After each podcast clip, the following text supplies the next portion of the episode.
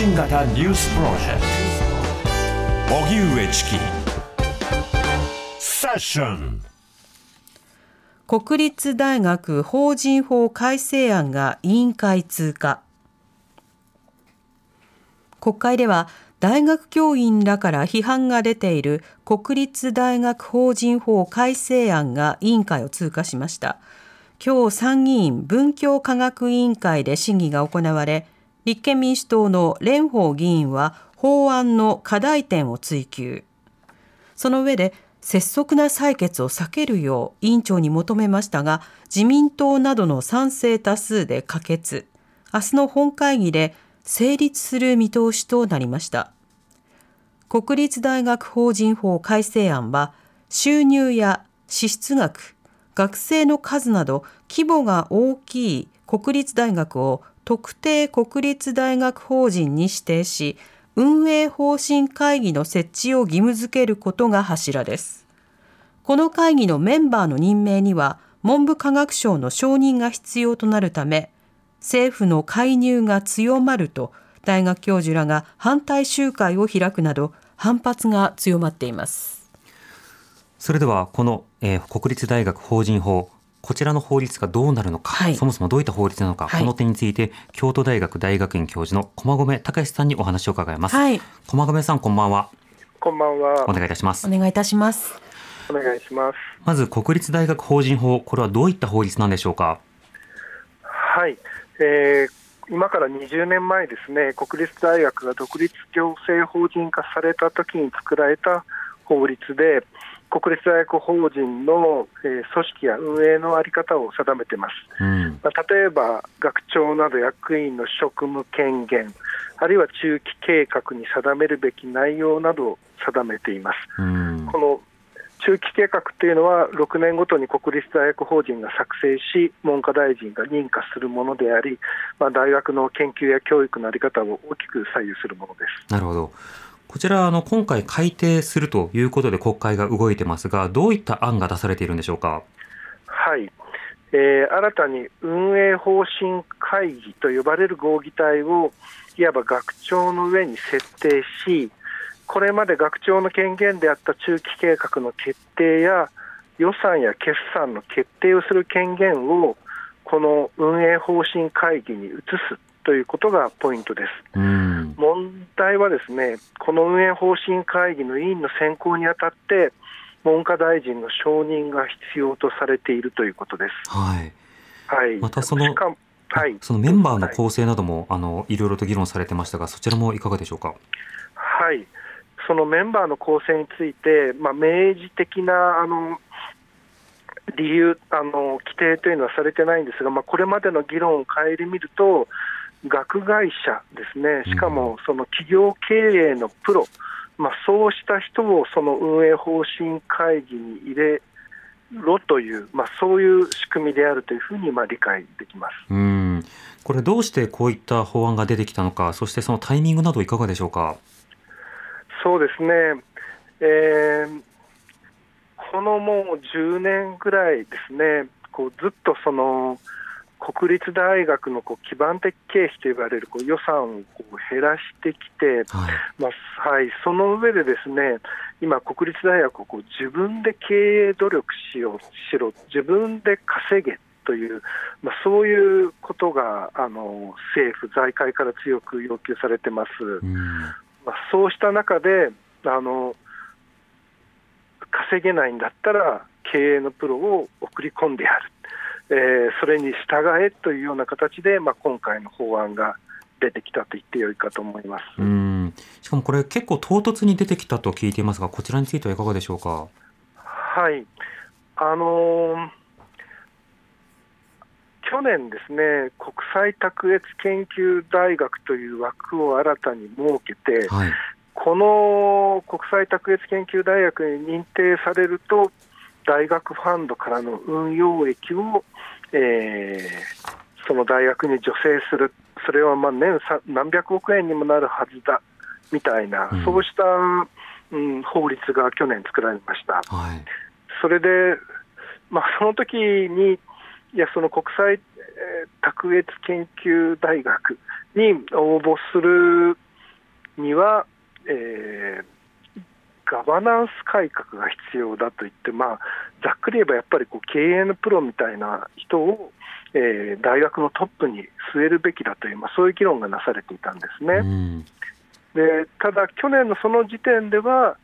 国際卓越研究大学になりたいと申請して、政府文科省が認定してあげましょうといった大学だけがそういう改革を求められるはずだったんですけれども、はい、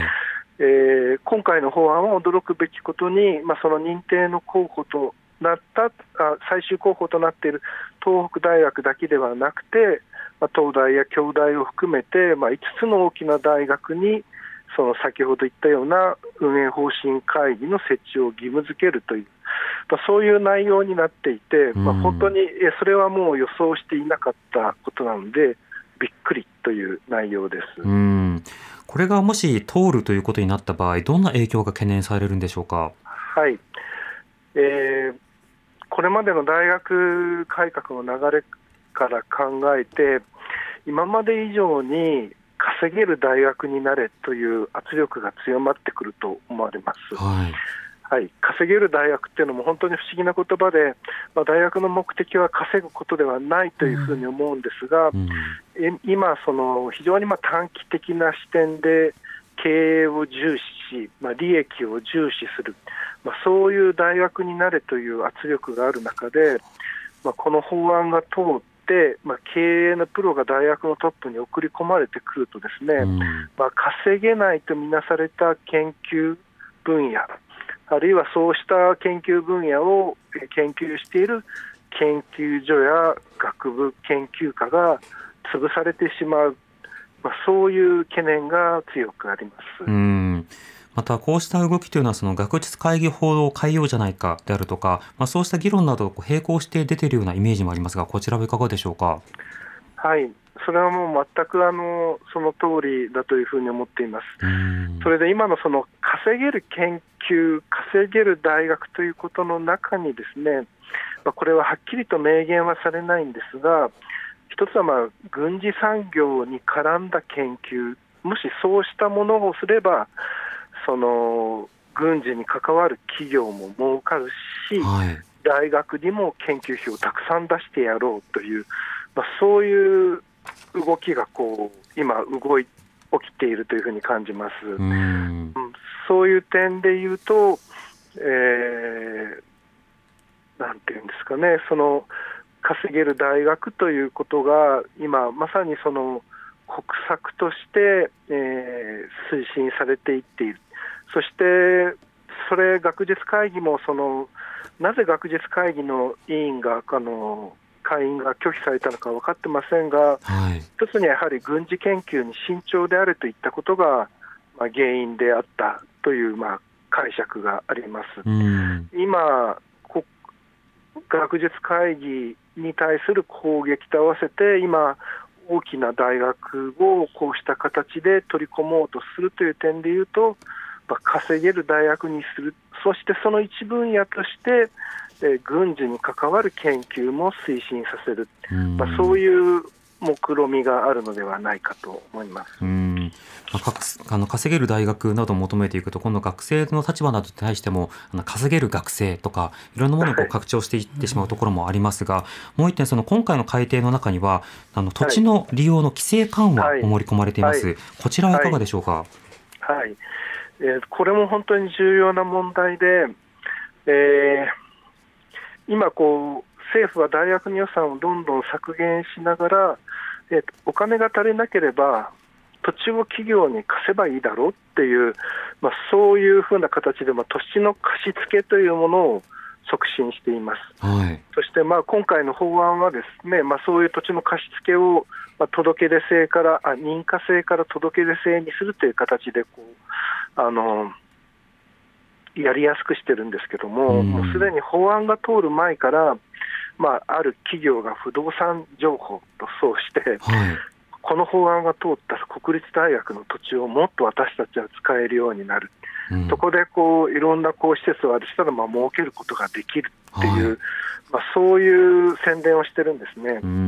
まあ、ですが、その学生、その土地っていうのは、学生の運動場であったり体育館であったり寄宿舎であったりあるいは図書館であったりという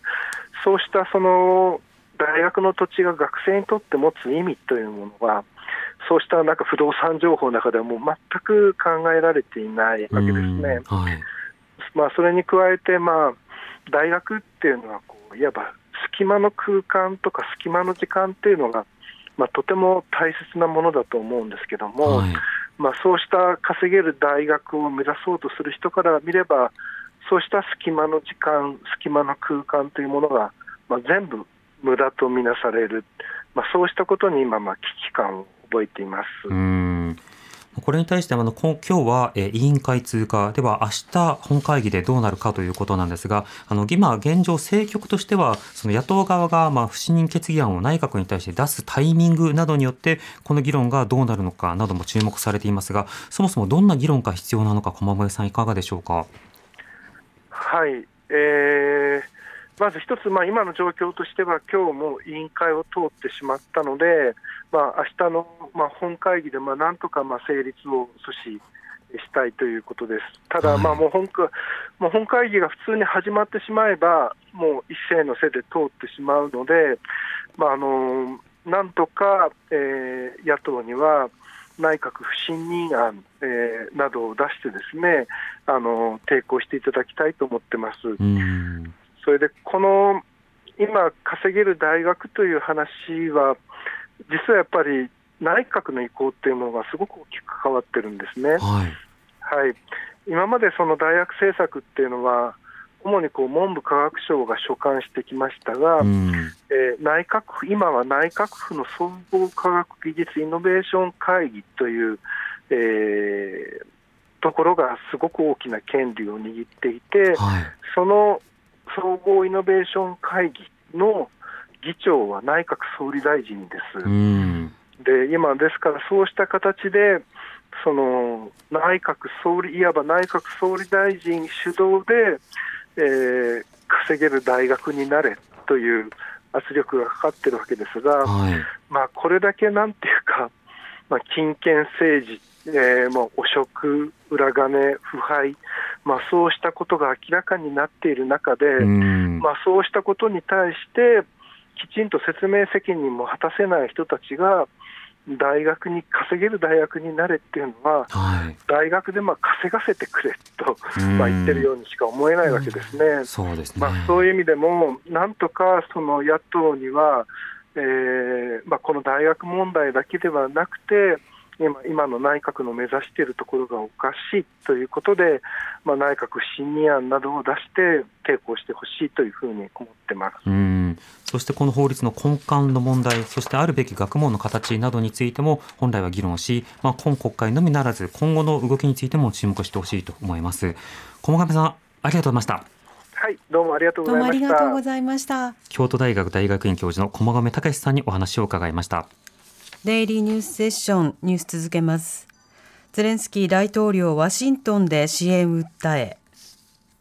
ウクライナのゼレンスキー大統領は11日支援の重要性を訴えるためアメリカのワシントンを訪れました。ゼレンスキー大統領は国防大学で講演しアメリカ議会でウクライナ支援予算の承認が滞っている現状はロシアを利するだけだとして早期の予算確保と支援継続を訴えました。アメリカではウクライナ支援の予算が年末までに枯渇するとみられバイデン政権が議会に求める追加予算案は与野党対立の影響で可決の見通しが立っていません。一方ロシアではプーチン大統領が出馬を表明した来年3月の大統領選挙についてロシアが一方的に併合したウクライナの東部と南部の4つの州でも投票が強行されることになりました。プーチン氏は無所属で大統領に出馬するということです。こうした中、収監されているロシアの反体制派指導者ナワリヌイ氏の消息がわからなくなっています。